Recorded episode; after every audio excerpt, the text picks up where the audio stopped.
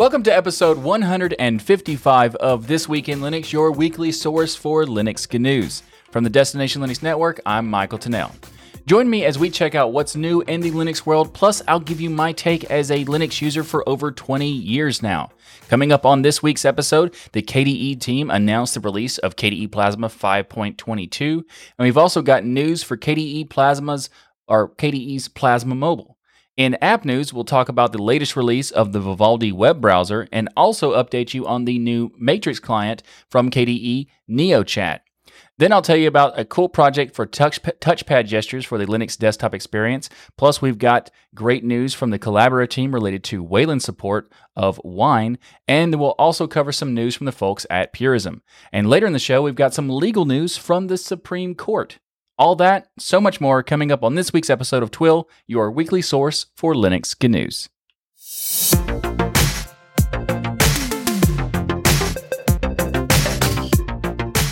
Up first in the show this week, we're going to be talking about KDE Plasma 5.22 as it has been released. And for those who are new to the show, you might not be aware, I am a fan of KDE Plasma, a big fan of KDE Plasma. I am a fan of KDE in general, but Plasma specifically is awesome and my preferred desktop environment. So Obviously, I'm quite excited to talk about it on the show. There's a lot of new features in 5.22. We're going to talk about it in more of a summary, and then I'll go into more details about what is all in 522. So, first of all, the summary there is a new adaptive panel transparency feature. There's a new speed dial system for the system settings. There's also uh, improvements to the redesigning of the digital clock and the calendar applets, as well as making it possible to select audio device profiles from the volume widget on the panel, which is really cool. Uh, the clipboard contents are now easily accessible through a shortcut. KRunner now shows more text for certain uh, results. And also, the Plasma System Monitor is replacing KSysGuard. And there's fantastic news with there's a lot more enhancements and improvements to the Wayland support for KDE Plasma 522, as well as some improvements for doing offline updates and that sort of stuff. So let's talk about more details about what these things are. So first of all, let's talk about adaptive panel transparency. Now, before we get into that, there, I'm not going to cover everything in details. So if you want to learn more about the full details of all the stuff, I'll have links in the show notes for you to do that. But adaptive panel transparency. This means that the panel and the panel widgets can become translucent. Uh, you know, most of the time they can be translucent, and then later, let's when you maximize a window, it will turn it opaque, which is a nice way of having it be able to focus on the work that you're doing rather than taking away. You know, because you have your uh, like a black opaque bar next to the black layout of the monitor, it kind of blends in better and it, allows you to focus more on it versus having like a really bright, uh, transparent wallpaper behind it and that sort of stuff. So, this is a really cool thing. I think it's a nice touch to be able to do that. However, if you want to have it always translucent or always opaque, you can do that too. So, that's cool. Next up, we're going to talk about the system settings. They have a new speed dial system. So, uh, for those who are not aware, System Settings is the application that lets you configure pretty much anything you can think of in KDE Plasma. Uh, though this can be a bit uh, confusing when you first start getting into Plasma because there is a lot of stuff you can change. Uh, so this is really nice to see that in 5.22 they have introduced a new like speed dial type of page that allows you to have quick settings or quick access to some of the various like commonly or frequently used settings and that sort of stuff. So, for example, it gives you the ability to uh, quickly jump to different settings, but also directly on the speed dial, basically yourself. You could change the wallpaper, change the theme, uh, change the animation speed. You can even choose whether or not you want to use a double click versus the default single click. And that's uh, for those who are long term twillers, you'll know that I'm quite happy to see that on the speed dial. Now, there are a bunch of other things that happened in 5.22. For example, there's the new uh, support for a shortcut in Klipper. Now, Klipper is the clipboard manager, and you, when you you know you paste something, it's Control V typically. In this particular uh, change, they have now added uh, Super V, which is the Windows key or logo key or whatever you want to call it, the Super V uh, activates the clipboard mon- uh, manager wherever your mouse is, which is really easy to s- switch around. Like, you know, if you copy text to your clipboard, you can now have it really easy to select and change. But like maybe you copied five or six things, you want to go back to the number three or whatever. This is a really nice feature to have. And Klipper has been around for a long time, but they made the shortcut uh, really nice. I think that Super V is a really good shortcut to make it easier for people. Now, quick tip if you are new to Plasma and you want to use Klipper, uh, you might want to change the default configurations. I think they have either seven or eight by default, and uh, you might want to increase the amount of things in the clipboard as well as I don't. I, I would suggest disabling the select add to add to cl- clipboard through selections because if you select something and don't actually want to copy it, it'll still go there. So you might want to check that out. But uh, you can change the default to I think 999 entries. I don't know why you would need that many, but I think you can. So that's cool. I go about 50 or whatever, but you can choose whatever you want. Anyway, there's also a lot of other cool stuff like the uh, disabling of offline updates for those who don't want offline updates. Now, if you don't know what that means, essentially it means that you can install the updates and then restart to actually, well, technically you're downloading the updates, restarting, and during restart, it installs the updates. The reason for this is that some packages in your system do need to be restarted in order to actually have them activate. So for example, if you update the kernel or you update the Mesa drivers or you know stuff like that that are core pieces of the system, if you don't restart, you will not get those features and news packages installed and activated. And in some cases, depending on what the package is, you could actually start experiencing bugs that will require a restart anyway.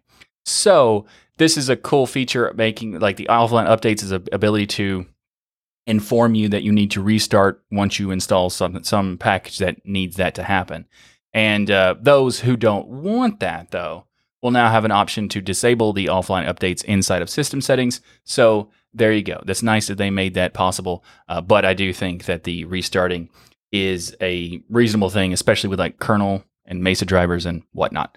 Uh, there's also some changes to like the plasma system monitor replacing KSysGuard, which is nice. Now, KSysGuard has been useful for a long time, but it also feels dated. Whereas Plasma System Monitor looks much more modern and it has a lot of cool like modifications for like different modules and stuff like that. So really nice to see that one being added. And also the changes to the volume widget, being able to select which audio device profile to use at any given time really quickly. Very, very nice. So that is really, really appreciated. Now, there's a lot of other stuff. I'll have links in the show notes for the d- full details of all the things. Uh, but if you are curious about how to get Plasma 522? Well, a desktop environment is a huge component to update in a system, and KDE Plasma is arguably the most powerful and therefore complex DE. So, with that said, it really depends on the distro itself. For example, like rolling release distros like Arch or OpenSUSE Tumbleweed, they may already have it. And specifically, OpenSUSE Tumbleweed, I can tell you that they do have it already available. Uh, but other distributions like static release distros, it may be a while. It may take some weeks or months even for some distros to get the latest release. For example, Fedora is likely to have it relatively soon, week or so, couple weeks for the testing and stuff like that. But with something like Kubuntu, you will get that by default in 21.10 release in October. However, with Kubuntu, there's also the uh, backports PPA and they've already made it available. So if you install uh, Kubuntu 2104, by default you'll get the previous version. But if you want to upgrade it to 522, you can do that by activating the backports PPA. I'll have a link for how to do that if you'd like to in the show notes as well. Now, there's a lot of cool stuff in KDE Plasma 522. Depending on your distro, you may have it available already, you may not, you may have to wait a little bit, but it'll be worth the wait because Plasma's awesome and uh, I can't wait to play with it more because I, I am also impatient. So therefore, I've already tested it out with the backports PPA and also Fedora Rawhide because I want to. But you may have to wait a little bit. Anyway, KDE Plasma 522 or 5.22. It's not 522. It's 5.22. Whatever. Yeah, fantastic. Thank you so much for the team, KDE. And yeah, link in the show notes for all the full details of this latest release. Up next in the show, we got some more KDE news. And first of all, we're going to talk about Akademy, which is happening next week. It's going to be starting at the 18th of June. and It'll be going till the 25th. So it's like a week long process. And it's got a lot of cool stuff. They're going to tell you, you can find out all the stuff that KDE is working on throughout the week. And it's really, really awesome. But that's next week. So we'll talk about more in depth then. But for now, just so you know, it is happening. Uh, let's now talk about KDE Plasma Mobile because Plasma Mobile is a really cool project from the KDE team. They're making a mobile desktop environment for smartphones, which is Plasma Mobile. This release adds new applications, and there's a lot of work being done to make those applications work on the FlatHub, which is really cool to see. And we're going to talk about you know some of these applications a little bit more in depth. One uh, really in depth later on, but there's going to be uh, just there's a lot of stuff in this one. So I'm going to have a link in the show notes for the specific details of each application and what all has been added to this latest version. Because if you want to dig in, I'll have links there. Uh, also, there's a more pow- powerful audio overlay being done to the shell, so it allows for quickly controlling application volume, switching inputs and outputs, and controlling the volumes of the various different uh, applications and stuff like that. So, really, really cool. Now, let's talk about the applications. There's some that are new, some that are just updated. You know, we're going to talk about a lot. So, first of all, there's a new Mastodon client called Tokodon. Uh, I think Tokodon. Tokodon. I'm going to go with that one. It just it sounds like it's right. It's probably not, but uh, I think it is. There's also an, a Matrix client update for NeoChat. We'll go into more detail later on for NeoChat. There's also uh, Alligator got an update. Uh, Peruse, which uh, Alligator is a feed reader for RSS readers. Uh, Peruse is for comic book readers. Uh, Angelfish is a web browser. Uh, Spacebar is the uh, text message or SMS application. There's also an update for Elisa, Okular, and Calindori. Elisa being the music player, Okular being the very awesome document viewer, which is available on Plasma Desktop in general. It's uh, also Elisa is too, or Elisa. I don't know. Uh, Calindori is a good name for a calendar. I like that the default calendar app for KDE's like uh, contact suite, which the context suite name is kind of confusing too, is I think KOrganizer. I think Calindori. That's a, I, I, it works. I like it. Also, there's an uh, or it's supposed to be. I don't know if it's supposed to be wave in the way you pronounce it, but it's two V's to look like a W, so it's VVave. I don't know, audio player. There's also some updates to the KDE itinerary application, which is an itinerary management for like, you know, doing travel and plans for like plane trips and that sort of stuff. There's also KTrip, which is a navigator for public transport, which is very interesting, very very interesting. So having all of these applications in Plasma Mobile being made by KDE is really cool. When I first heard Plasma Mobile was being made, I thought, "Huh, they're making a mobile version of Plasma. That's cool." And I didn't really think much of it other than that. But the fact that they're actually putting all this effort into making a full-blown experience with KDE Plasma Mobile is just awesome because making applications that are specific for features like the KTrip or the K- KDE itinerary and that sort of stuff is really cool. Plus the Kasts uh, application for podcasts. And also, uh, there's even a thing called PlasmaTube, which is a YouTube player, basically. Really, really cool. Really happy to see all the work being done on Plasma Mobile. Very, very awesome. If you want to see more of the details about various different changes in the different applications like Alligator or Peruse or Calindori and etc., I'll have links in the show notes below for the latest June update for Plasma Mobile. Since we're in the mobile side of Linux, let's talk about Purism. Purism has announced that the USA edition of the Librem 5 Linux based smartphone is now available for shipping. I've covered the Librem 5 on this show previously, and let's just say well, Purism has had an interesting history. For those that don't know, the Librem 5 crowdfunding campaign was done in 2017, and during the campaign, Purism said that the Librem 5 would ship in January 2019. Obviously, that was not the case. And there have been some controversies around Purism over the years.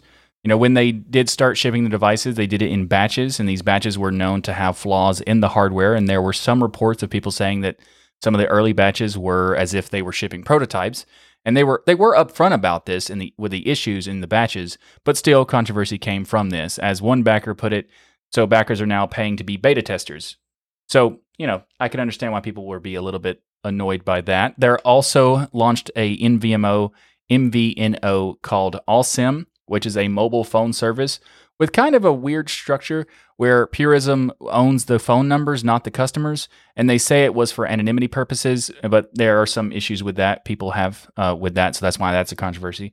There's also, uh, they, I guess, arguably the biggest controversy is the claims that, that uh, people have claimed that they have been refused to issue refunds to backers of the crowdfunder. So understandably, that would be annoying if that's the case. Now, I'm not offering an opinion on these controversies. I'm just saying the company has an interesting history. Well, back to the topic at hand. Purism has announced on their blog that the Librem 5 USA edition is now shipping, and customers can expect their orders to arrive approximately in six to eight weeks. Some good news is that apparently, due to some pl- uh, supply chain shortages, the RAM has been upgraded from 3 gigabytes of RAM to 4 gigabytes of RAM, although they do say that the CPU will still report that it's 3 gigs, but it is 4 gigs. And for those who are unaware, the difference between the Librem 5 and the Librem 5 USA is the origin of the parts that are used in the phone as well as where it's being assembled. It is stated that most of the parts are sourced from USA, though not all of them, but most of them. And the Librem 5 will run you around $800, and the Librem 5 USA edition will, has a list price of $1,999. That's right. For about $2,000, you can get a Librem 5 USA if for some reason you want one. Now, there are other Linux based alternatives to the Librem 5 that aim to do similar things. In particular, one of them has a list price for around $200 or about 10% the cost of the USA edition. But do that do with that information what you will. But if you decide to get a Librem 5, whether it's a USA edition or not, I would very much like to know what your experience is with it. So please leave a comment below or also on the DLN forum. You can join the DLN forum and there's a thread for this episode there. And you can let me know about what you think of the Librem 5 if you do have one, or if you get a Librem 5 USA and etc. that kind of thing. Or just what you think about this topic. I have a link in in the show notes for the DLN the DLN forum thread as well. And also for more information about the Librem 5 USA shipping news and that sort of stuff, I'll have links for that in the show notes as well. This episode of This Week in Linux is brought to you by DigitalOcean and their app platform. DigitalOcean's app platform is a service that allows you to build modern cloud native apps on their droplets. Basically, what it allows you to do is build, deploy, manage, and scale apps using their platform with multiple different types of languages. So if you want to write in Node.js, Python, Go, PHP, or Ruby, you can do that. It also has support for static sites, container images, and Docker. It has offer the ability for high scalability and uh, zero infrastructure management. What does that mean? Well, you simply point your GitHub or your GitLab repository to the app platform and it does all the heavy lifting for you, like handling your infrastructure, like app runtimes and dependencies and all that sort of stuff. So you can just push code to production in a few clicks. It basically makes it possible to create code and then have it build this app for you and you just let it go, which is really cool because essentially what it does is that it, it, analyzes your code, creates containers for those code for that code, and also then runs it on Kubernetes clusters. So you just basically you don't have to do much customization and sometimes no customization, and you can do it really quickly with just a few clicks. It also does um, secure uh, securing your apps automatically through like creating ma- um, creating, managing, and renewing SSL certificates. Also helping protect against uh, DDoS attacks and that sort of stuff. Really cool stuff. Uh, as a listener of this Week in Linux podcast, you can actually get started for free. No, wait, better than free because as a member of the DLN community, you can get a $100 free credit by going to do.co slash DLN. Again, go to do.co slash DLN to get started with your $100 free credit on DigitalOcean's app platform. And we want to thank DigitalOcean for sponsoring this episode of This Week in Linux. Previously on Twill, we covered GNOME 40, and in that news, we talked about their work on adding touchpad gestures to the desktop environment and how I was excited to see that happening and that I wanted every DE to do that. Well, I received a few comments on that episode informing me of something awesome that I had never heard about. And it turns out that there is a project that has been around for a long time to do exactly that touchpad gestures for navigation and whatever else you want. And it works seemingly with any X11 based window manager. And so I immediately put it on my applications to be like watched for the show, to be covered on the show. And well, we're covering it today. And that is a project called Touchegg. Now, I'm pretty sure you're supposed to say it that way because they have an accent mark on it. It's Touch Egg, but Touchegg. And Touchegg is an app that runs in the background and transforms the gestures that you make on your touchpad or touchscreen into actions on your desktop. For example, you can swipe up with three fingers to maximize a window, or swipe left with four fingers to switch different desktops, and all sorts of stuff. You can customize it to make it work how macOS does, or you can customize it however you want it to be. And there's many, many more actions you can do and many different gestures you can do as well, like pinch to zoom and that sort of stuff. Plus, it seems like you can customize it to do all sorts of stuff, not just system navigation and that sort of stuff. So it's very, very cool. It has support for multiple window managers. I couldn't find a manager it didn't support, but I also weren't, I wasn't looking that far, honestly, because there's like hundreds or window managers. So I didn't check all of them. But uh, they have support for different distributions like uh, Ubuntu or Debian based distributions, uh, Red Hat and Fedora based distributions, uh, Arch, and also Arch based distributions like Manjaro and that sort of stuff. There's even support for Void Linux and a variety of different things. It's really interesting. And the latest release came out a couple of days ago, and I just had to talk about it because one, it's a fun name to say, Touchegg, and also there's like so many cool features you can do with it. I, I actually haven't been able to try it out myself because well, I don't have a touchpad. I do have a touchpad on my laptop, but my it's like it's tiny. It's like the like a quarter of a phone. Like it's a super tiny touchpad, and not the best experience, uh, uh, really. So I don't think it'd be a fair comparison, a fair test for this. So can't really give it a like a recommendation for this because I haven't been able to try it out. But it does look pretty awesome. And if you have a touchpad that's reasonably sized on your laptop, or if you have an external touchpad, it might be worth giving it a shot. I personally, it has me tempted to just buy an external touchpad to play with it because it looks awesome. Now, real quick, if you are a GNOME user, you also be able to use this is this uh, this project if you want to, but you'll need to install an extension to make it work. So there is that. There's there's instructions on their GitHub that explains how to do that and that sort of stuff. And also KDE Plasma users, there's a pro- like a separate project that takes the Touche project and enhances it for Plasma. So if you want to check that out. I have that linked in the show notes as well. But really, really cool. I was just uh, I was blown away when I saw this, and also the fact that it's been around for like ten years. I didn't even know about it. Wow. Anyway, so uh, Touchegg 2.0.10 is available right now, and if you want to check it out, I'll have links in the show notes below. First and foremost, I want to start this topic by saying I am in no way, shape, or form a lawyer. So, my interpretation of the following topic should be taken merely as a random person's opinion on the internet. Okay, now that that's said, let's talk about the Van Buren decision from the Supreme Court. First of all, this decision relates to the CFAA, or the Computer Fraud and Abuse Act. This law has been described as the federal computer crime law that has been mis- misused to prosecute ben- uh, beneficial and important online activity. Now, what exactly that means, I'll clarify in a second.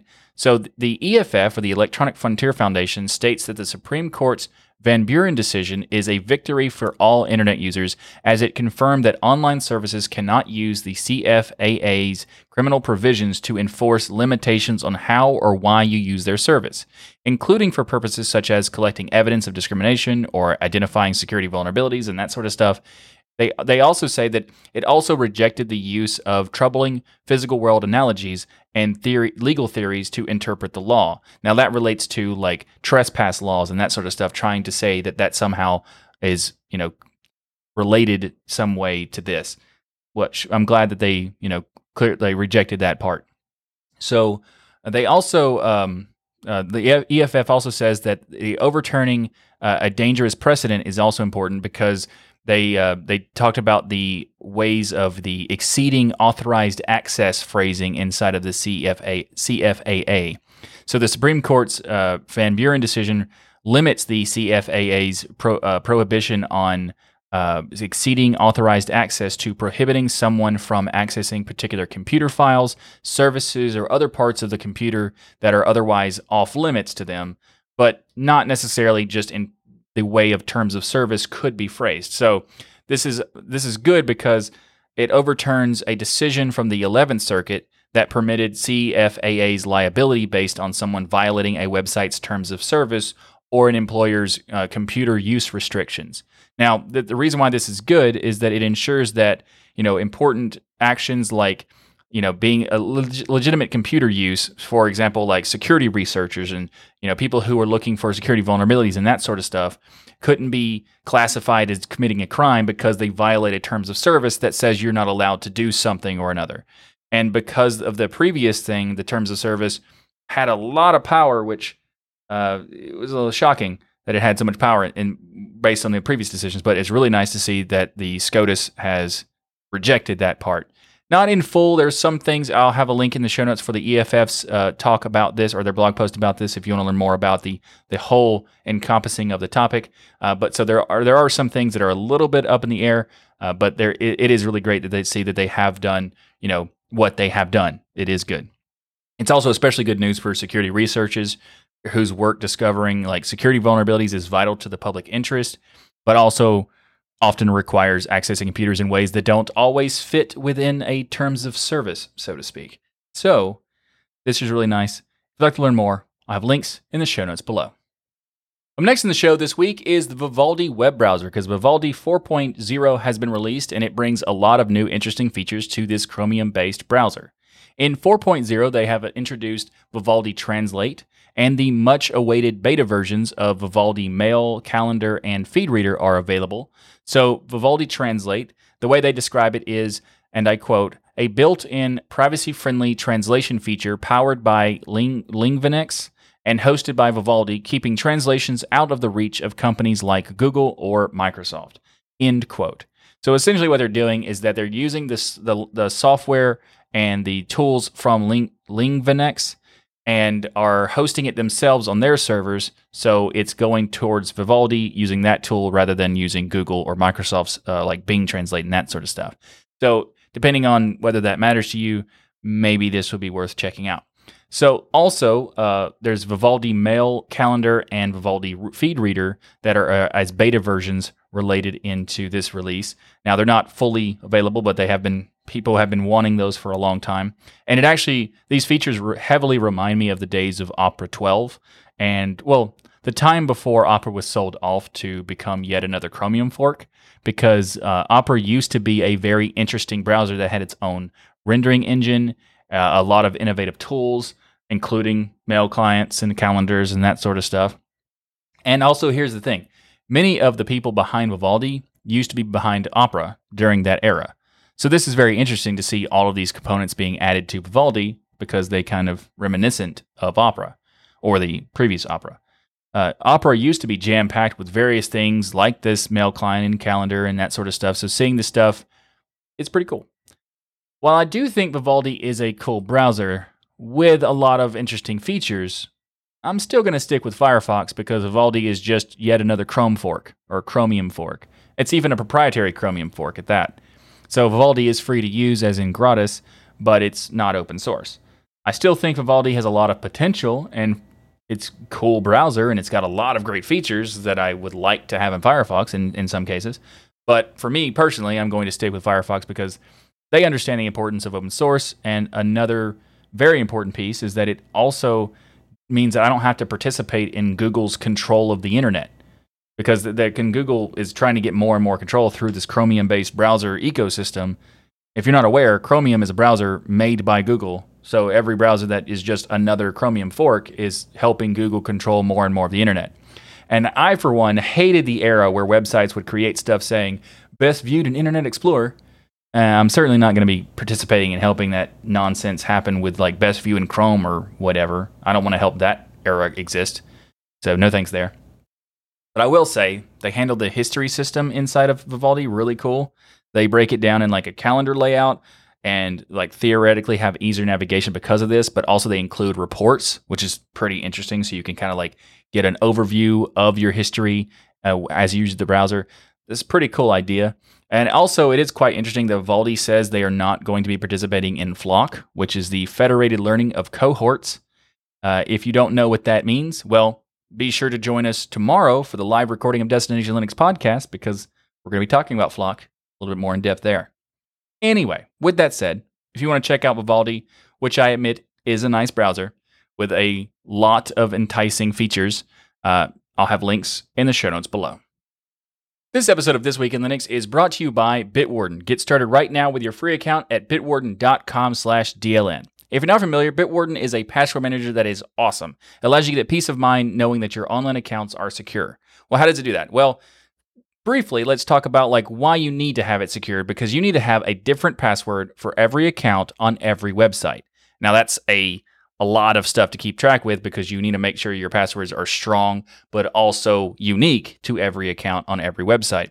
And it sounds like a good policy, right? But that's a nightmare to deal with. But that is where Bitwarden comes in because it provides tools to allow you to do all this stuff and have you know it's no it's painless really so you have a different uh, tool for for each of these facets so for example you can have a, pa- a, password generator to automatically create the passwords for you and have a password vault that will store all those passwords for you. And then also you can have them automatically fill in the passwords so you don't have to do it yourself lots of great features that are in Bitwarden, and you can access all of this data across many different types of devices. You can have all those tools on your uh, your browser on your desktop. You can have a desktop application, a mobile application, or even on the command line if you want to do that as well. And Bitwarden seals and encrypts your private data with end-to-end encryption before it ever leaves your devices. It does it locally on your devices, so you know you're the only person with access to your data. Bitwarden is the password manager that I use and trust because, in addition to all of these great features, it's also 100% open source software. I've been using it for a long time, way before they became sponsors of the show, and I was incredibly excited when they wanted to become sponsors because Bitwarden is a fantastic piece of software to get peace of mind knowing that the software is open source and that my data is secure. And they also do third-party auditing, which they ha- they bring in auditing firms to uh, check out the code to make sure it is safe as possible. And that's fantastic because they also release that data publicly on their blog when they do those audits. And you can get your account at bitwarden.com slash DLN. And did I mention it's for free? You can do it for free. But they also have premium accounts where you can get a bunch of extra features, including organizational stuff and business stuff, where you can manage multiple different accounts. It's fantastic, and it only starts at less than $1 per month. That's right.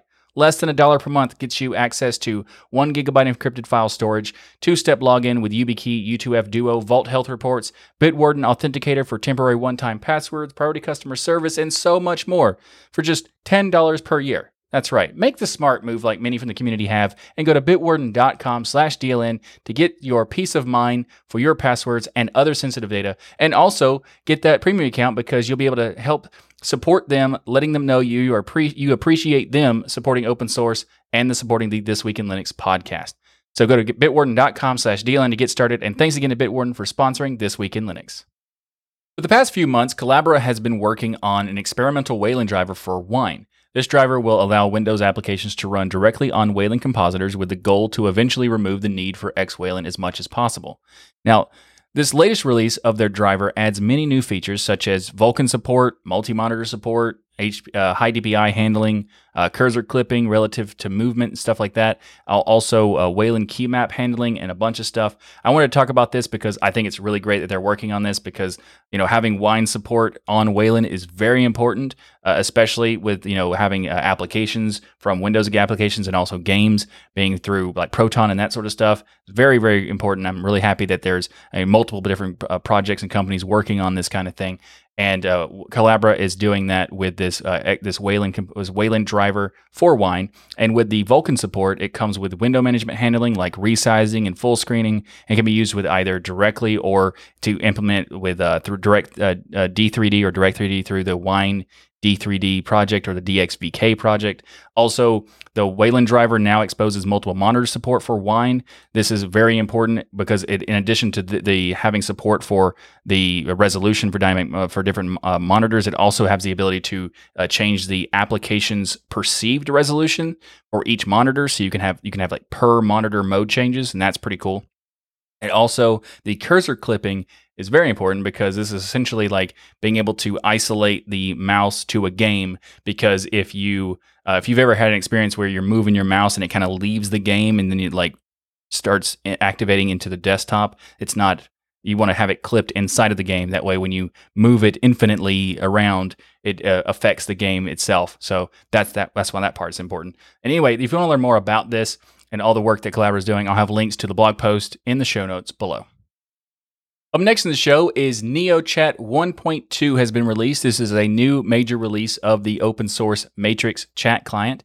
And this week I gained a new appreciation for how Matrix works. More on that later at the end of the topic, but for now, Neo, NeoChat 1.2 brings a lot of cool features, including some that makes it on par with certain things in Element, and also better than Element in a lot of ways.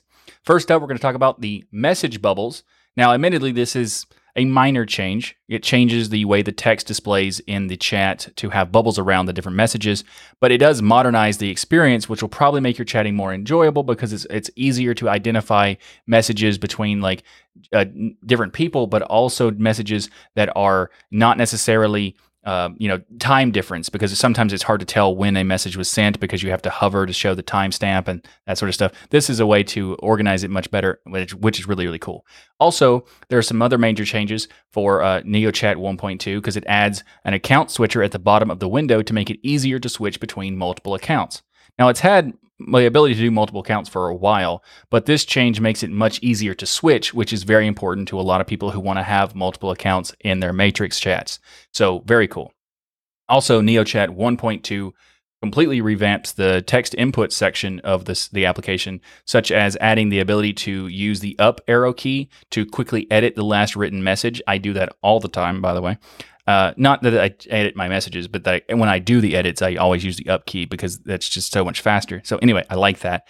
Also, being able to autocomplete uh, with including support for autocompletion of chat commands, which is really cool. So you just hit uh, the uh, the slash command, the slash button, and then hit tab to see the different options for the autocomplete. Very very cool because autocomplete is awesome, and it. I mean, every chat application that I have ever used that didn't have it, I was disappointed. And and having it is so awesome to have it. Now they they, they already had autocomplete in general, but this is a way to have it through the commands, which is awesome. So they also did some other stuff, like they have um, uh, there's a, there's a unique feature that Matrix has that not all applications have, like Telegram doesn't have it, and that sort of stuff, where you can react to a message without directly replying to that message. So, for example, you could add emoticons and stuff like that as reactions to the message without replying. Whereas NeoChat does have this feature and it's had that for a while, but they also introduce the ability to create customized reactions rather than relying on default stuff available for like emoticons, which is really cool. So you could just have a reaction that is text but not really a reply. It's really interesting. Uh, plus, the NeoChat 1.2 also adds support for Matrix URIs or URLs, basically. So it's easier now to open Matrix links from web browsers into NeoChat, which is always nice. Makes it easier to you know jump through different rooms and that kind of thing. And also 1.2 adds support for inline replies inst- inside of notification dialogues, which is nice because it gives you the ability to do quick responses uh, through the notification pop up without having to load up the full chat window and that sort of stuff. Now, there's also some other features in this latest release of NeoChat. Uh, NeoChat 1.2 may be available in your distro's repositories. It also uh, is available for Flatpak if you want to check out the Flathub and get that. Uh, but like I said earlier, I gained a new appreciation for Matrix this week because someone decided to pretend to be me on Telegram and send spam messages to people. I don't know what their goal was with that uh, I guess to make me look like a jerk or something. But that's a silly thing to do because I, I'm I've gotten pretty good at making myself look like a jerk. I don't need any help there. Pretty good at it already.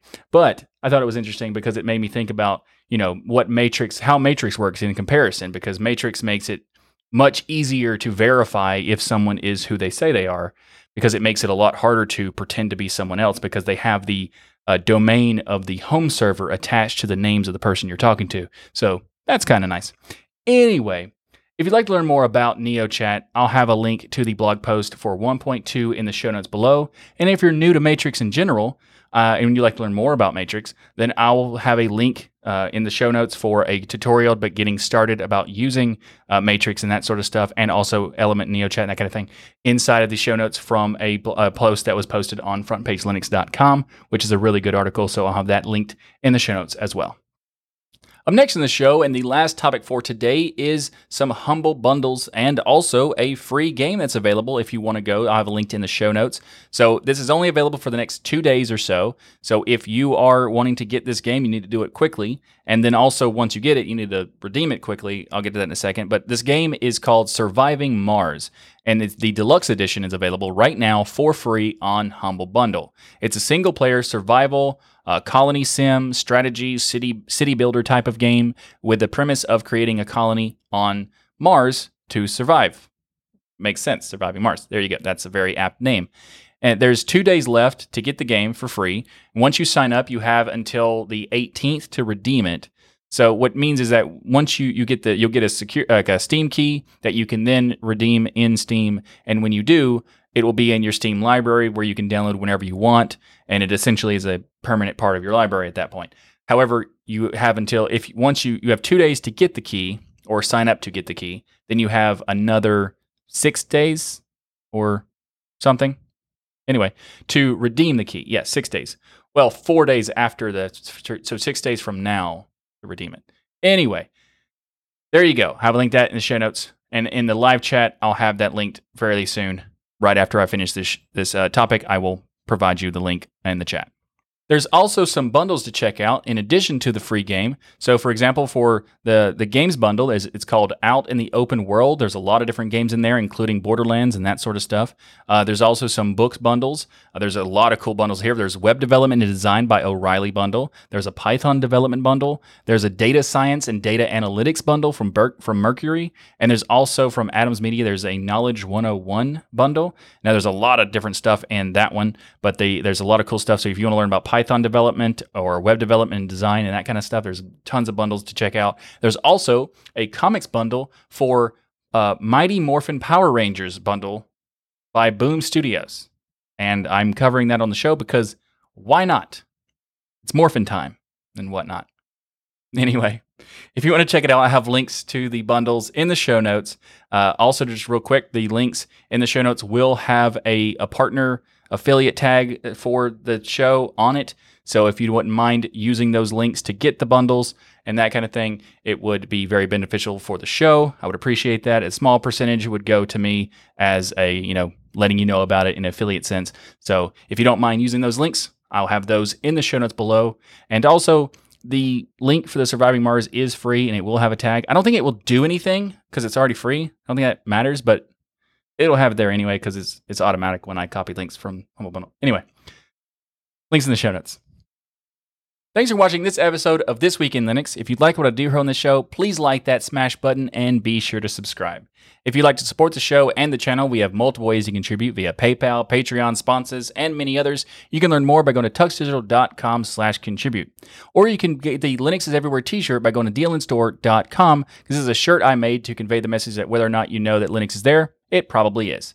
And also, there you can go to the dlnstore.com to get all the other stuff that is there, like t-shirts, hoodies, mugs, hats, aprons, backpacks, all sorts of stuff is there at the dlnstore.com for uh, this week in Linux stuff, Tux Digital stuff, Destination Linux stuff, Sudo Show stuff, GameSphere, Hardware Addict, so much more. Check it out, dlnstore.com. And also, while you're there, check out the rest of Destination Linux Network because there's a bunch of stuff. Like I mentioned, there's the Sudo Show, the GameSphere, Hardware Addicts, Destination Linux, DLN Extend, so many great things at the Destination Linux Network. Uh, so many, so it's destinationlinux.network. Check it out. And also, if you'd like to uh, contribute to without any cost to you, you can use our affiliate links by going to tuxdigital.com slash affiliates.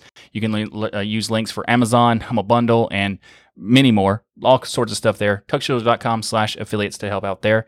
And also, if you become a patron, you can be, you can join me on the live stream. That's right.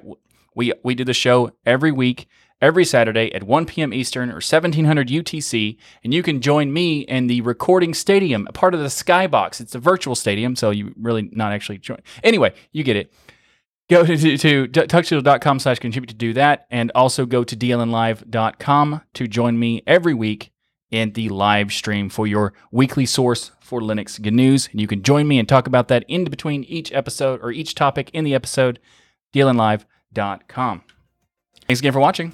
I'm michael tunnell with the destination linux network and as always keep using learning and enjoying linux and i'll see you next week for another episode of your weekly source for linux good news